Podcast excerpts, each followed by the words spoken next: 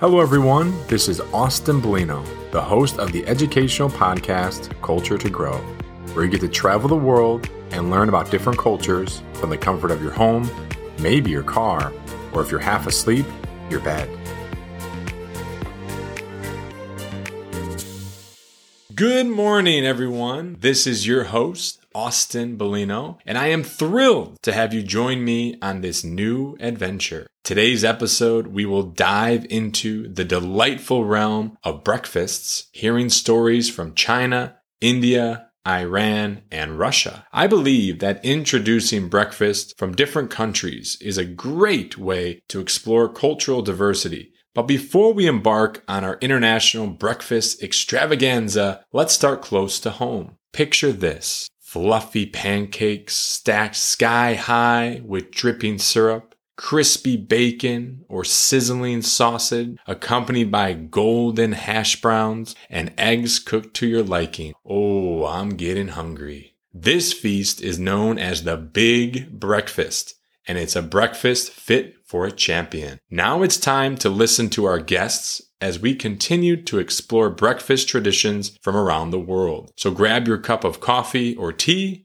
Settle in and let's embark on a mouth-watering adventure of breakfast around the world. Our first destination, China. Today I'm going to talk about the typical Chinese breakfast soup dumplings, also known as xiaolongbao, which originated in Shanghai and become popular in the south of China. They are small, delicate dumplings filled with a variety of ingredients like pork, shrimp, crab, or vegetables. The unique thing about soup dumplings is that they contain a small amount of hot, flavorful broth inside. So the most taste experience is the first sip of the texture of soup mixed with all ingredients after biting down the dough wrapper. They're often served with a flavorful dipping sauce and uh, they make for a tasty and satisfying start to the day. So if you are in the mood for some Chinese breakfast goodness, give soup dumplings a try. Hello, my name is Coco and I'm from India. It is no wonder that Indians like to eat a hot breakfast rather than cold cereal or fruit. Aloo paratha is unanimously one of the most loved breakfasts in an Indian household. It's a popular North Indian recipe packed with flavor and taste.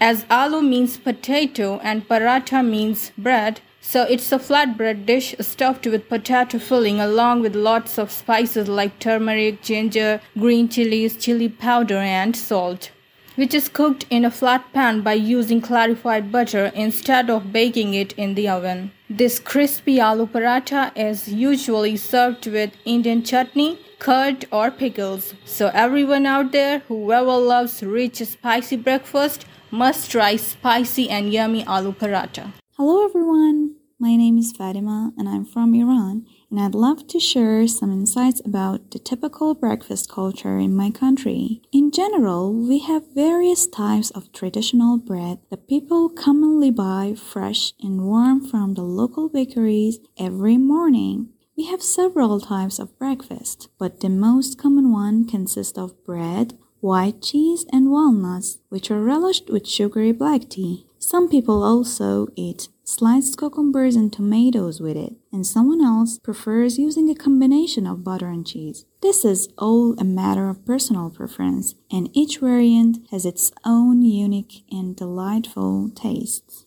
Hello everyone, my name is Leo and today I'm gonna tell you about breakfast in Russia.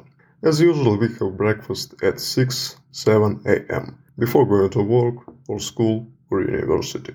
There are a few most common types of breakfast. The three of them, I would say, are sandwiches, boiled or fried eggs, and porridge made from different grains and milk.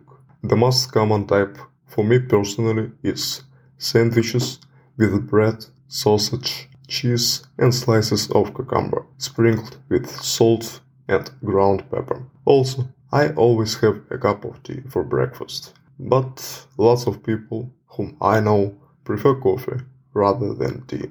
I commonly drink black tea in the morning, although sometimes I have a cup of green tea.